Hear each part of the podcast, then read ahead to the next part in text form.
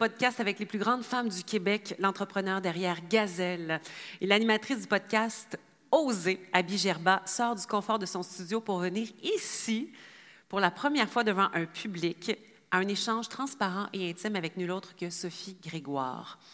Cette femme inspirée, inspirante, qui est militante pour l'égalité des sexes, conférencière sur l'estime de soi et le bien-être, ambassadrice pour les droits des femmes et l'importance de l'activité physique, ainsi que la première bénévole nationale pour l'Association canadienne de la santé mentale. Courageuse, créative, elle veut mener le mouvement vers une prise de conscience sociale et une révolution, une révolution émotionnelle. Alors, j'aimerais qu'on accueille ces femmes pour le podcast. Vous allez assister à cet enregistrement. Mesdames et messieurs, Abby Gerba, Sevry Grégoire.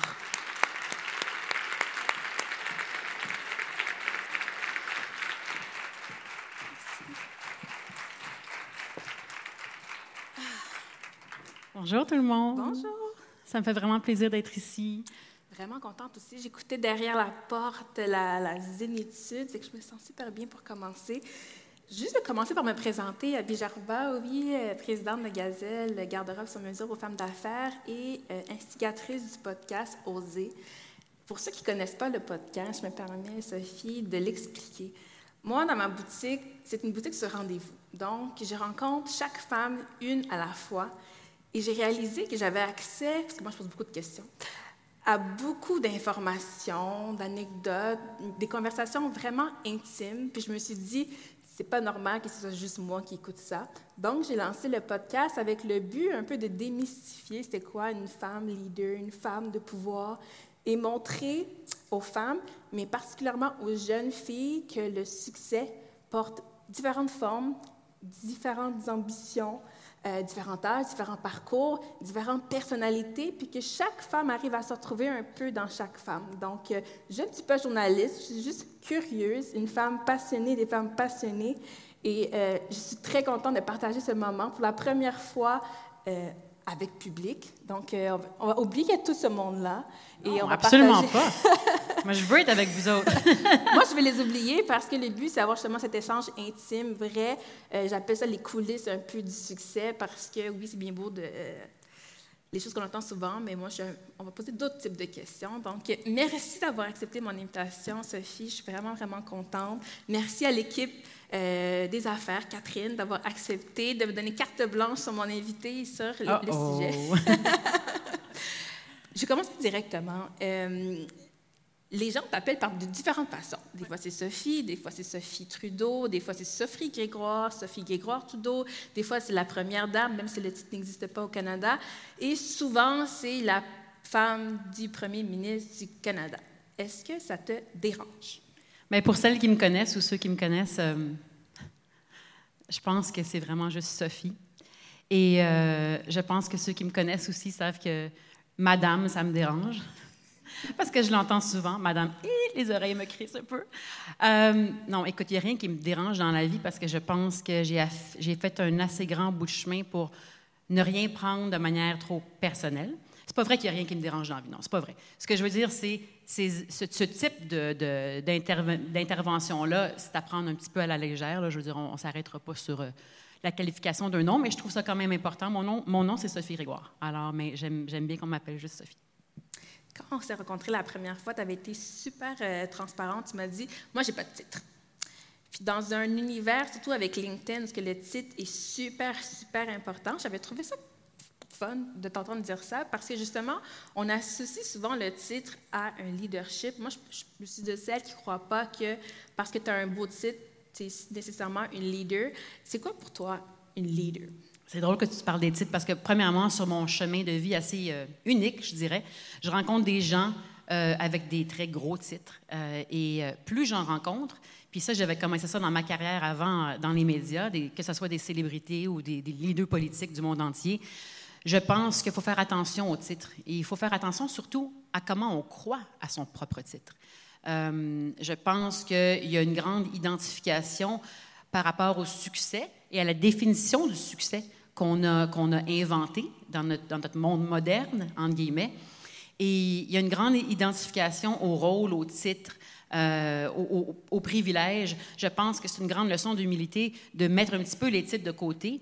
Et d'ailleurs, quand j'ai commencé à, l'agence de publicité Diesel, qui est maintenant devenue Sidley, il y a 20 ans, j'étais, je sortais l'université en communication, on m'a engagée comme réceptionniste. Alors, je, remplissais des banques de données, puis j'étais l'assistante du président euh, dans le temps, Jean-François Bouchard, qui est un homme extraordinaire, qui m'a donné des, superbes chances. Et j'étais pompiste. On s'appelait les pompistes. Alors, les choses ont, changé, mais en même temps, euh, récemment, justement, je fais des entrevues avec des, des leaders d'opinion. Et dans les compagnies, les gens sont en train de vraiment changer ce vocabulaire-là d'identification pour le rendre un petit peu plus, euh, je dirais, moins hiérarchique. Parce que la grande leçon dans tout le style de leadership, et pour moi, pour répondre à ta question directement sur le leadership, c'est qu'on ne peut pas être un leader authentique, inspirant et ancré si on ne partage pas le leadership. Et de partager le leadership, ça veut dire de reconnaître les qualités des autres êtres humains autour de nous pour savoir qu'au moment on peut former une équipe du tonnerre. Alors, si on s'approprie tout, euh, on ne voit pas les choses clairement. Alors, je pense qu'on a beaucoup de travail émotionnel à faire sur soi-même pour être capable d'amener des gens sur un chemin où on bâtit du succès, puis les comprendre eux aussi dans leur psychologie pour pouvoir former des équipes qui, euh, qui changent le monde, au fond, dans leur propre organisation. Est-ce que tu penses que si on s'attache trop à son titre, ça peut être un signe d'insécurité? On a tous des, des insécurités, toutes tous et, toutes. Et je pense que ces insécurités-là, souvent, viennent d'une même source. Et c'est celle d'être aimé, d'être compris et euh, d'être euh, validé dans nos émotions. Tous les êtres humains viennent sur Terre avec ce besoin-là. Je suis en train d'écrire un livre en ce moment justement sur cette notion depuis l'enfance jusqu'à l'âge adulte. J'espère qu'à un moment donné, vous serez intéressé et curieux d'en savoir plus parce que chaque être humain qui vit sur Terre, qui devient un leader ou qui devient quelqu'un qui fait partie d'une équipe de leadership doit en apprendre plus sur sa propre interprétation de ses émotions pour pouvoir mieux comprendre ses actions, ses relations avec autrui, puis comment on intervient avec le monde. On va revenir euh, sur les émotions. Euh, aujourd'hui, de plus en plus, les chefs d'entreprise, les exécutifs doivent devenir un peu des personnalités publiques, donc plus d'événements, plus de réseaux sociaux, faire attention de plus en plus à leur image. Donc, je pense qu'ils peuvent en apprendre beaucoup de toi, qui est très jugé sur ton image. Est-ce que ça devient lourd des fois de d'être constamment euh, observé et constamment, on commente, on commente constamment sur toi, ton apparence. Est-ce que, c'est fatigant de jouer un peu la, femme parfaite, qui toujours, doit toujours être souriante? Ben, je suis pas bonne à jouer la femme parfaite parce que je suis loin d'être parfaite puis je suis une grande tannante. Alors, je pense pas que, que je, que je m'identifie à ce moule-là. Par contre, oui, euh, sur l'avenue politique, il y a beaucoup de... Il y a un regard des fois, euh, un fondement, un, jugement non fondé ou un regard plutôt cruel, trop rapide, un manque de respect pour le service public qui est une culture qu'il faut changer aussi. Euh, donc, moi, j'ai souffert de désordre alimentaire, d'anxiété quand j'étais plus jeune, jusqu'à l'âge adulte. Et oui, pendant longtemps, l'importance de l'image, c'était, un élément important dans ma vie. J'ai fait beaucoup de travail sur moi-même et euh, j'arrêterai jamais parce que maintenant j'ai des enfants et peu importe ce que je leur dis, comment je les éduque, c'est comment moi j'interagis avec l'univers, comment moi j'interagis comme leader dans ma propre communauté, comment moi j'agis et je, me porte un, respect envers moi-même qui compte le plus. Alors je dirais que j'essaie de créer de la distance entre toute cette culture d'insécurité et les gens qui jugent, ça en dit plus sur eux-mêmes que sur nous. Alors, je pense que mon, euh, ma confiance en moi, mon amour-propre, a évolué pour que je le laisse moins m'atteindre. Et je pense que ça ne représente pas la réalité en passant. On a ce qu'on a dans les médias, dans les journaux, dans ce qu'on apprend à travers les petits bouts de nouvelles très dangereux qui distorsionnent la réalité et, et la vérité. Et justement, dans une démocratie et dans nos organisations, c'est tellement important de protéger cette vérité-là. Parce que cette vérité-là, c'est celle qui nous rassemble en tant qu'être humain au lieu de nous diviser. J'ai envie de parler d'être dans l'ombre. Parce que moi, j'ai eu la chance de rencontrer euh, plusieurs conjointes, plusieurs euh, premières dames. Et ce que j'avais remarqué, c'était que c'était une équipe. Euh, c'était pas juste lui, c'était pas juste elle, c'était une équipe. Parce que pour pouvoir accomplir ce qu'ils accomplissent, il faut avoir euh, une équipe. Toi, tu m'avais dit, moi, je ne crois pas aux self-made woman, aux self-made men. Alors, comment on fait justement pour euh, accepter, soit, nous-mêmes nous mettre dans l'ombre ou, accepter qu'on nous mette dans l'ombre? Est-ce qu'on s'oublie des fois? C'est une grande question. Euh, je pense que quand le monde moderne a commencé à se développer, on est passé dans une révolution industrielle qui a permis aux êtres humains d'être plus indépendants et de, comme on dit, self-made woman, self-made man. Moi, je pense que c'est le plus grand mensonge. Je pense que sur un chemin de vie, c'est impossible de devenir qui on est sans en isolation dans la forêt tout seul comme Taureau, le grand poète, ou peu importe, c'est impossible. Notre système nerveux, notre cerveau, a besoin de la présence de l'autre pour se développer. C'est Sartre qui disait que l'enfer, c'est l'autre. Moi, je pense que l'autre peut être une source de paradis sur Terre si on sait bien se connaître et si on est capable de se nourrir adéquatement pour nourrir l'autre. Et ça, ça fait partie du leadership. C'est pas seulement de repousser les limites de notre industrie, c'est comment on le fait et, comment on invite les autres à se joindre à cette, à cette aventure-là. Qu'est-ce que je trouve intéressant, puis parce que moi, j'avais beaucoup de parallèles à ce que tu vis, et peut-être ce que d'autres femmes vivent, parce qu'aujourd'hui, on est dans une journée de, de, leadership. Tu n'es pas une femme d'affaires, mais peut-être que certaines femmes sont numéro deux dans leur organisation. Est-ce qu'on accepte d'être dans l'ombre ou on trouve sa façon de briller? Est-ce qu'on accepte le temps que ça passe ou on, trouve notre façon à nous de briller? Bien, je pense qu'il faut faire attention ici parce que c'est pas parce qu'on est numéro deux qu'on est dans l'ombre. Et je pense que, que, tous les employés devraient avoir une place sous le soleil, comme on dit, à leur manière. Il y a des gens qui, pour qui ça, les intimide d'être devant les caméras. Dieu merci que j'avais une carrière avant qu'on commence en politique, parce que pour moi, c'est un peu naturel, ça ne m'intimide pas. Mais il faut y aller avec la personnalité de chacun. Et on revient encore au leadership. C'est quoi l'ombre au juste? Est-ce qu'on peut redéfinir ça? Ben moi, pour moi, l'ombre, ce que j'appelle l'ombre, c'est souvent que notre contribution, elle est soit euh, secrète ou souvent invisible parce qu'elle n'est pas publique. Euh, tu as fait une entrevue où tu as parlé de la, pandémie, puis tu avais dit que ça n'avait pas été nécessairement facile de garder le fort.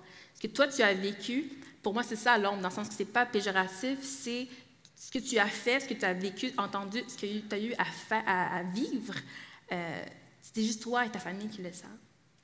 Écoutez, on est ici toutes dans la salle, là, puis si je pouvais m'asseoir avec chacune d'entre vous, et, dans le fond de mon âme, c'est juste ça que je voudrais faire. Toi aussi, là. Mais c'est une des plus grandes leçons à 47 ans que j'ai appris, c'est un, on est tous à un traumatisme les unes des autres. Ça prend une bad luck, comme on dit dans la vie. Ta vie change, ton cerveau change, et tu t'adaptes complètement différemment à ton environnement.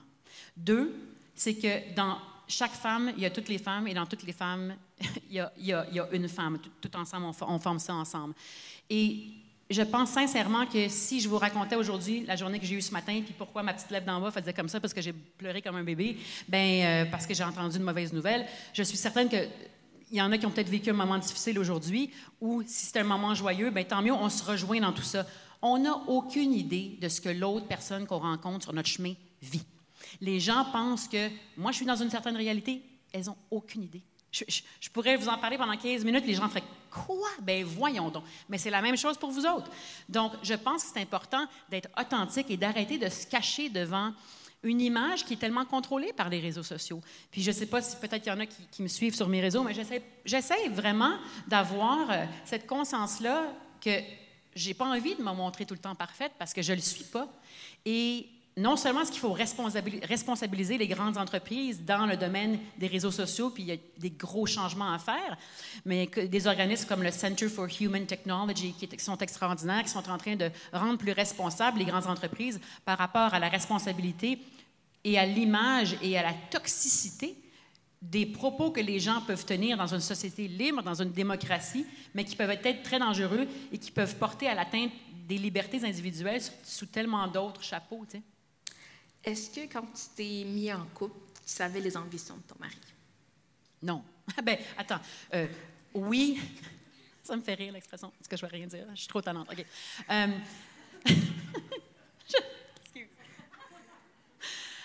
quand, oui, quand j'ai formé un couple, j'ai. Euh, oui, on a parlé de, nos projets qui étaient en cours. D'ailleurs, quand j'ai rencontré mon chum, la première date, le lendemain, le fait que j'étais boulimique et que je, souffrais de désordre alimentaire allait sortir dans les médias parce que j'avais tellement rencontré de gens dans ma vie et de jeunes filles qui souffraient que j'ai dit je peux pas avoir une voix puis pas partager ça. Il y a trop de monde qui souffre. Et j'ai une amie justement du, du euh, pensionnat où j'étudiais qui avait parti une fondation sur les désordres alimentaires. J'avais décidé de m'impliquer. Et ce soir-là, à ma première date, j'ai dit à Justin, ben là, c'est juste pour te dire que demain, je voudrais, je veux pas que tu sois surpris si tu vois ça dans les médias, mais je vais partager que je souffre d'un trouble de santé mentale, puis ça, puis là, je me suis dit, qu'est-ce qui va, tu sais? Puis là, super, première date, tu sais.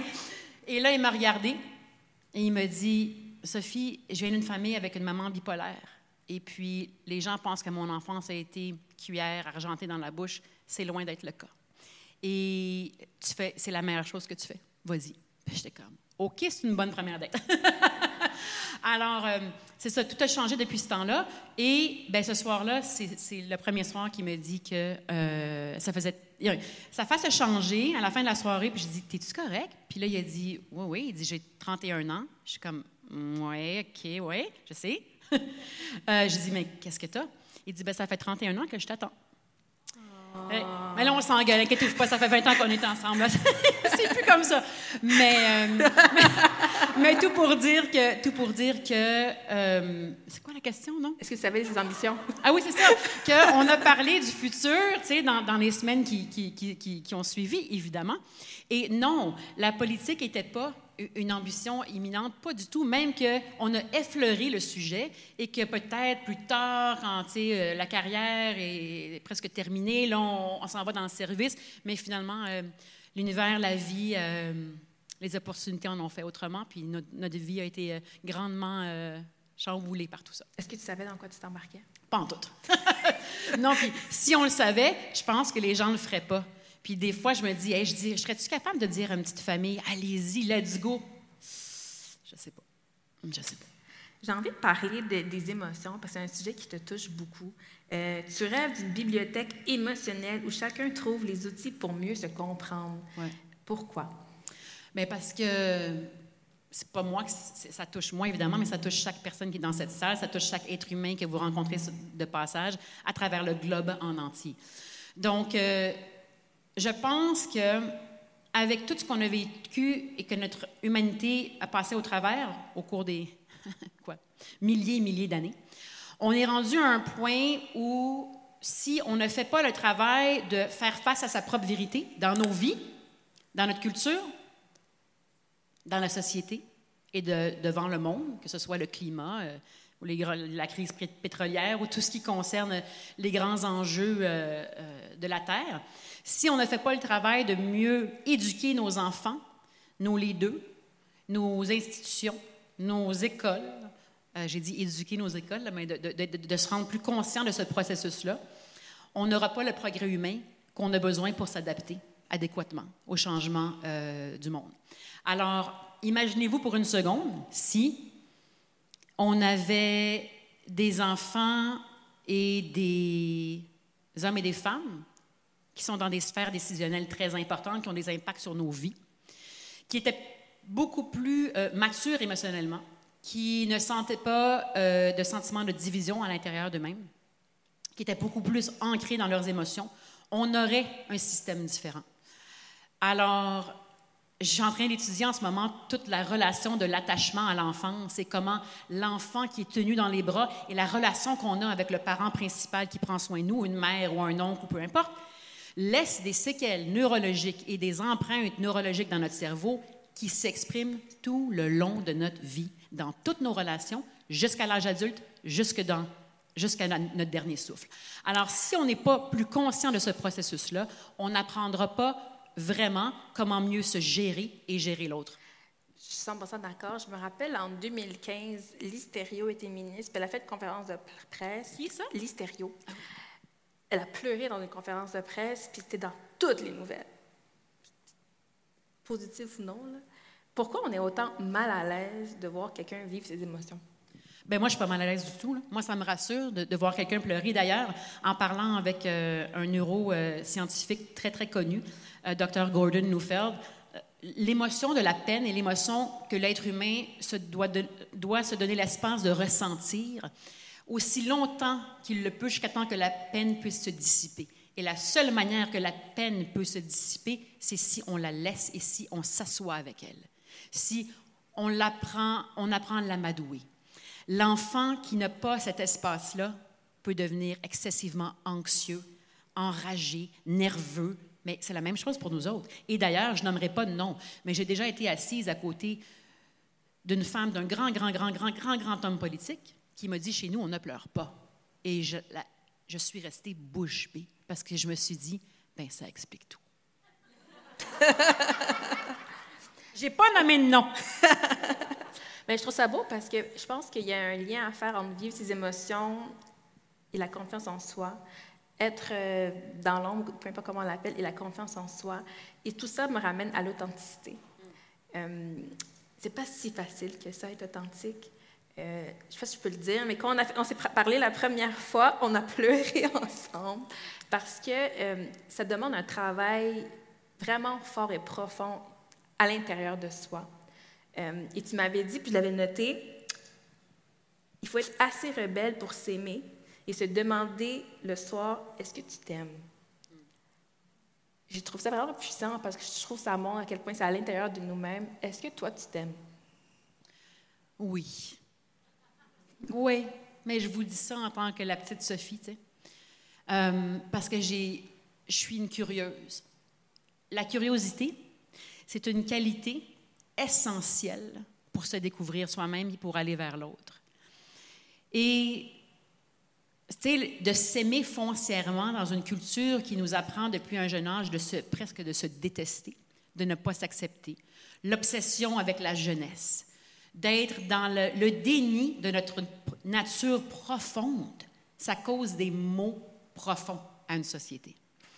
Alors, l'authenticité, c'est probablement le travail le plus difficile qu'on faire. Puis c'est drôle parce que tu vas dire, ben oui, mais là, authenticité, tu n'es pas supposé travailler là-dessus. C'est pas vrai. C'est comme, c'est comme les relations. C'est comme une entreprise. C'est comme un cadeau qu'on veut offrir à, quel, à quelqu'un qu'on aime. L'effort, l'intention, la présence. Mais d'être intime avec soi-même, c'est tellement difficile. Mais ça nous ramène encore à la relation première qu'on a développée à l'enfance et à celle qu'on a développée avec, avec soi-même par la suite. Donc, c'est un grand travail de présence et d'intimité. Puis quand vous avez fait votre exercice de respiration, moi j'enseigne aussi ça, le, yoga nidra et, et, le yoga aussi. Ça a changé ma vie complètement. Je l'ai fait ce matin quand j'ai pleuré pour ressentir ma peine puis pour calmer mon système nerveux. Et ne sous-estimez pas la force et le pouvoir et je dirais presque la magie, même si c'est ancré en nous biologiquement, qu'on a toi et moi, en ce moment-là, en étant assises une à côté de l'autre, en se regardant dans les yeux, ou quand vous êtes assises une à côté des autres, un regard, un échange, une main posée sur le dos, c'est tellement, tellement essentiel à notre survie, mais à notre plein potentiel. Et la bibliothèque émotionnelle, c'est de démocratiser ça, cette compréhension du processus biologique social et culturel, dans lequel on est tous un peu pris à notre manière, qui nous fait souffrir à notre manière. Il n'y a personne qui ne souffre pas, c'est impossible. Alors, c'est une grande leçon d'humilité. C'est le travail le plus difficile qu'on a à faire, mais c'est de loin le plus bénéfique et je dirais qu'il porte même la démocratie et la justice. Ce travail-là porte ça en lui. Moi, j'ai commencé euh, à investir dans mon développement personnel après une période difficile. Euh, ça m'a fait beaucoup du bien, puis c'est en continu, hein, en continu. Toi, est-ce que ça vient, justement, ce, travail, est-ce qu'il a été amorcé après une période difficile? Absolument, absolument. Il n'y a jamais d'évolution sans crise, et le seul moyen de se sortir d'un étau ou d'un noyau difficile, c'est de passer au travers. On ne peut pas contourner euh, les situations émotives difficiles parce qu'on se ment à soi-même quand on le fait, qu'on pense dans nos, entreprises autant que dans nos relations personnelles.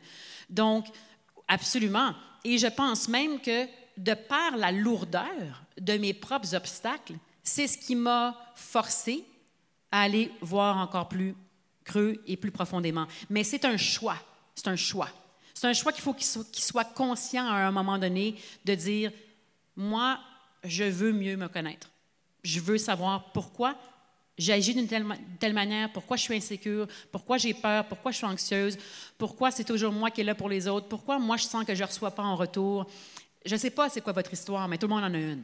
Donc, notre responsabilité en tant que leader, peu importe où on est placé, on s'en fout. C'est qu'on est tous des leaders par rapport à bâtir cette bibliothèque émotionnelle-là qu'on peut partager avec tous les êtres humains qui nous entourent pour donner des outils pour que les gens puissent mieux se comprendre. Bon, on fait un signe, c'est bien. C'est déjà la fin. Alors, j'ai plein de questions en rafale. Il faut aller vite. Quelle est la plus belle partie de ton rôle? De mon rôle? Oui, aujourd'hui, ta vie. Rencontrer des gens. La moins belle. Ou la plus grande déception, mettons. Le, jugement non fondé. Réseaux sociaux, qu'est-ce qu'on montre, qu'est-ce qu'on cache? On montre la réalité, on cache le moins possible. Ton truc pour rester connecté euh, à toi? Le jeu, la folie, être tannante, euh, aimer, aimer, aimer avec tout ce que j'ai. Ton plus gros malaise? j'en ai pas. Parce que j'en ai tout le temps des malaises, si vous saviez les gaffes que je fais durant des voyages officiels où ça n'a pas de bon sens. OK, une anecdote, mettons. Ah non, non, non, non, non, mais c'est...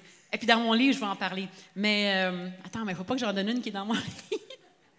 mais écoute, vous ne pouvez pas vous imaginer. Il y a des moments où est-ce que j'entends souvent « Oh non, elle a fait une autre Sophie ». Tu sais, genre... Euh, on est en plein milieu euh. On est à Washington juste avant un immense événement, puis il y a Barack et Michel qui sont là, puis toute la presse internationale, puis j'arrive pour sortir de l'auto, puis je m'accroche, puis j'arrache mon bas au complet.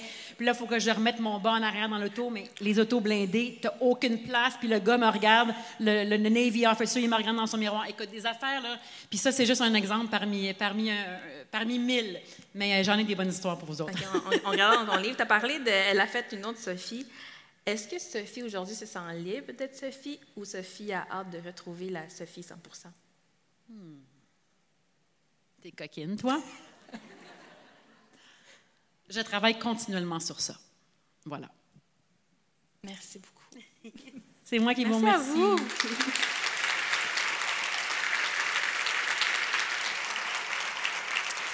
Là, je pense qu'on va prendre des questions. Fait que moi, les podcasts, ils, sont, ils durent 30 minutes, puisqu'on aime ça faire ça short and sweet, puis juste comme réveiller des affaires en vous, puis après vous laisser sur votre fin. Fait que j'espère qu'il y a plein de questions. On va prendre quelques questions. Donc, euh... Je suis pas allumée. Oui, je suis allumée. Allez sur slido.com. Il y a deux questions qui sont à l'écran. Est-ce que tu arrives à les voir? Je peux te les lire. J'ai pas mes lunettes. Quels sont les plus grands apprentissages à titre de première dame? Puis, en fait, il y a deux questions qui se ressemblent peut-être un peu. Quel est ton rôle? Est-ce que, est que ton rôle ne te permet pas de te faire? Qu'est-ce que ton rôle ne te permet pas de faire ou de dire des choses importantes qui sont pour toi? Les plus grands apprentissages en tant que première dame, ben, c'est de jamais se prendre pour une première dame. Hein? euh, ben, ça n'existe pas, hein, ce titre-là. Donc, euh, je, je, ne m'y identifie pas comme personne, mais je peux comprendre. Il y a beaucoup de gens que je rencontre et qui, euh, qui veulent que je remplisse ce rôle-là. Et je pense qu'il y a beaucoup d'amour là-dedans, il y a beaucoup de respect. Et c'est correct, tu sais. Mais je ne, jamais je vais me percevoir en tant que première dame. Je me perçois comme Sophie. Moi, je ne joue pas de rôle. Si vous me voyez ici aujourd'hui ou euh, chez nous dans la maison, ben OK, c'est un peu différent, mais, euh, dans d'autres situations, vous allez voir la même personne. Je ne ressens pas le besoin de jouer un rôle de devenir ou de prendre un autre ton parce que je me, je me retrouve dans un autre événement. Alors, euh, mais je dirais que le plus grand apprentissage, ben, c'est vraiment ça, c'est c'est une grande leçon d'humilité parce que je rencontre des gens exceptionnels qui euh, ont des grands titres, qui n'ont aucun titre. Et on apprend des deux. Et je pense que la plus grande leçon, c'est que tout le monde souffre, tout le monde a une histoire. Puis il faut s'écouter davantage. L'écoute profonde, là, ça, c'est probablement une des qualités les plus importantes qu'il faut qu'on développe en tant que parent aussi avec nos enfants. on prend des rôles, le rôle de parent. Moi, j'ai trois enfants, deux ados. Quelqu'un aidez-moi. Et euh, qui a des ados dans la salle? Ah ah! C'est le fun, hein? non, mais tu sais, c'est extraordinaire. C'est extraordinaire parce que euh, cette rébellion-là, elle est tellement nécessaire. Il faut tellement l'encourager. Mais il faut être à l'écoute profonde pour se souvenir que sont différents de nous, mais on est rassemblés aussi dans, dans ce qui, dans, notre, dans notre quête de devenir nous-mêmes. Alors ça, c'est mon plus grand apprentissage. Ensuite, c'est... C'est quoi, non? À quoi ressemble une journée typique dans ta vie? Jamais à la même chose. Mais je suis, vu, que, vu que je suis souvent seule à la maison à cause des, des, des, déplacements de, de Justin, euh, avec les trois enfants, à chaque matin, j'ai une routine. Moi, je suis une lève tôt. Je suis une couche tôt, lève tôt. Alors, je suis debout tôt, j'écris. Euh, des fois, je vais respirer un peu. J'allume une chandelle à tous les matins. Je fais le déjeuner avec les enfants. Ils descendent, il y a toujours une chandelle qui est allumée. J'essaie de calmer les esprits avant qu'on commence la journée. Puis ensuite de ça, ben, je prends mon vélo, presque quatre saisons, avec des clous sur mes, sur mes, roues de vélo l'hiver avec mon petit. Puis euh, je le conduis à l'école pendant que l'autre, les deux autres marchent, euh, ou un va prendre une voiture pour aller à, l'école. Donc, euh, j'ai vraiment une routine, mais en même temps, au milieu de tout ça, ça change à chaque jour, pas mal comme, comme tout le monde. Là, mais c'est un mélange de routine puis de, d'événements, comme aujourd'hui. je suis arrivée d'Ottawa tout à l'heure, puis j'avais les enfants ce matin, puis je leur ai laissé je leur ai laissé un petit paquet de jujubes avec un petit post-it Je t'aime, maman. je vois pas. Ben, en fait, ouais, quels sont? Qui t'inspire ou t'a inspiré le plus à être toi, pleine et entière? Oh! Qui m'a inspiré le plus à être pleine et entière? Ben, la vie, la vie. J'ai rencontré des gens extraordinaires, euh, mais le travail, c'est moi qui décide de le faire. Alors, euh, je pense que cette tendresse-là, on, a à la développer avec nous-mêmes. Quand il y a personne qui vous regarde, vous êtes toute seule dans votre chambre à coucher ou chez vous, êtes-vous sérieusement et profondément tendre avec vous-même? Posez-vous la question. Parce qu'il me semble que des fois, c'est assez difficile comment on se juge. Et cette tendresse-là, c'est le plus beau cadeau que vous allez jamais vous offrir dans votre vie. Hmm. Je suis vos yeux en ce moment. Quel est le meilleur livre qui a initié les plus belles prises de conscience? Le plus beau livre? Quel est le meilleur livre qui a inspiré les meilleures prises de conscience? Vous devriez voir mon bureau en ce moment parce que, tu sais, quand tu écris un livre, j'ai comme 15 livres à côté parce que je, suis tout le temps en train de faire des, références. Euh,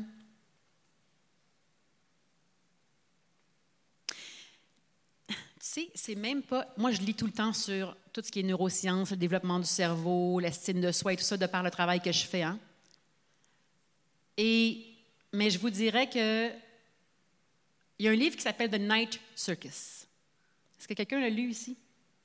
Écoute, c'est, magique. C'est Erin Mortensen qui l'a écrit, une femme. Et l'univers de magie, d'amour, de tendresse, de mort, de, de, de, noirceur et de lumière. Moi, j'adore écrire. J'adore écrire de la poésie, j'adore chanter, j'adore jouer de la musique, danser, peindre. Et pour moi, ce qui vient me chercher le plus dans un livre, c'est cette danse entre la noirceur et la lumière, parce qu'elle me rappelle la danse de la vie. Donc, je dirais que ce livre-là m'a chaviré, m'a chaviré dans l'amour que j'ai envers, envers le fait d'être vivante. Ça donne le goût de le lire, en tout cas. Oui. Comment fais-tu pour t'assurer? Une dernière question? Oui? Oui, oui, non, non, voulais-tu je vais terminer. Je vais terminer Il reste quatre minutes. je pose une dernière question et je te laisse conclure. Comment fais-tu pour t'assurer que tes enfants demeurent groundés malgré leur vie privilégiée? Euh, encore une fois, c'est une question peut-être qui... Euh, oui, privilège, absolument. Euh, on est blanc, on n'a pas besoin de sous pour payer le loyer à la fin du mois. Oui, privilège, il n'y a, aucun doute là-dessus. Est-ce que j'ai des enfants qui ne souffrent pas à leur manière, qui n'ont pas leur propre histoire, qui ont un chemin de vie très unique, qui peut être beaucoup moins facile que les gens puisse le penser. Euh, et ben, je pense que ils se nourrissent de mon énergie. Alors, moi, j'ai aucune marge de manœuvre pour être fake. Et je sens ça de loin. Je sens ça de loin. Alors, je pense que, et j'ose espérer, que mes enfants ressentent mon intégrité et me voient agir et aimer. Et aussi de mettre des limites, c'est important, hein, ça. Quand on parle de leadership, c'est important que les gens connaissent les limites au départ, qu'on ait des attentes, qu'on ait des, conversations sincères vers où on s'en va, pour que, sans marche à suivre, et quand c'est le, free-for-all, comme on dit, euh, on est moins bien préparé à l'adversité. Alors, je pense que ça, c'est vraiment, vraiment important et j'ose espérer que mes enfants, ils me voient aussi dans mes états ou quand ça va pas bien, là, puis je me cache pas de ça. Je, je, je leur dis quand ça va pas bien. D'ailleurs, il y a pas beaucoup, j'ai pas beaucoup de secrets euh, dans ma propre famille. On a des conversations très ouvertes, des fois qui font pas mal, qui font mal. Ça fait mal. Honnêtement, ça fait mal de faire face à sa vérité et d'avouer nos souffrances. Alors, je dirais que je choisis le, le chemin où je n'évite pas la souffrance. Je ne l'évite pas. Je l'invite. Ça fait mal, mais je pense que l'authenticité, l'intégrité, c'est de là que ça vient. En terminant, euh, je voulais juste te dire merci encore une fois parce que l'événement aujourd'hui, je pense que ça aurait été. J'ai fait des, dizaines de podcasts avec des exécutives, avec des grandes femmes, puis je pense que ça aurait été facile aujourd'hui d'inviter une exécutive pour parler de sa vie. Puis je voulais un peu surprendre un peu les gens, puis dire Ah, ah ouais, pourquoi elle? Puis j'espère sincèrement que j'ai réussi à vous partager ce que moi j'ai senti quand je t'ai rencontrée parce que honnêtement, moi je te trouve, tu es souriante, tu es brillante, tu vibres. Et moi, tu me fais sincèrement vibrer, puis je sais que le travail que tu fais sur toi, c'est pas facile. Et ton authenticité, c'est un travail de tous les jours. Puis je vous souhaite sincèrement à la maison de amorcer la réflexion que tu m'as partagée et se demander chaque soir est-ce que tu t'aimes et, est-ce que tu es authentique? Parce que je pense qu'après ça, tout, peut être facile dans, nos vies. Tu sais, ça me touche parce que moi, je suis enfant unique, puis j'ai grandi à Saint-Adèle de 0 à 4 ans. Puis j'étais pas mal toute seule dans la nature de 0 à 4 ans. J'ai toutes mes photos d'enfance, c'est moi pas un écureuil, genre. à moitié habillée, libre. C'était le paradis total. Et d'ailleurs, je peux plus vivre sans la nature. C'est mon, c'est là que je veux aller le plus souvent possible. Mais j'ai vécu des grandes solitudes dans ma vie. Euh, dans, ma, dans ma famille, il y avait des compulsions et tout ça. Et j'ai vécu des moments très difficiles je sais aujourd'hui qu'il n'y a pas un être humain qui n'a pas des moments difficiles. Alors, moi, je trouve refuge chez l'autre. Et imaginez-vous quel genre de monde on aurait si on serait capable de trouver plus refuge chez l'autre sans sentir qu'on est si différent, parce que nos similarités humaines, au niveau biologique, je suis en train de les étudier, sont tellement plus grandes que nos différences. Merci. Merci tout le monde. Je vous aime.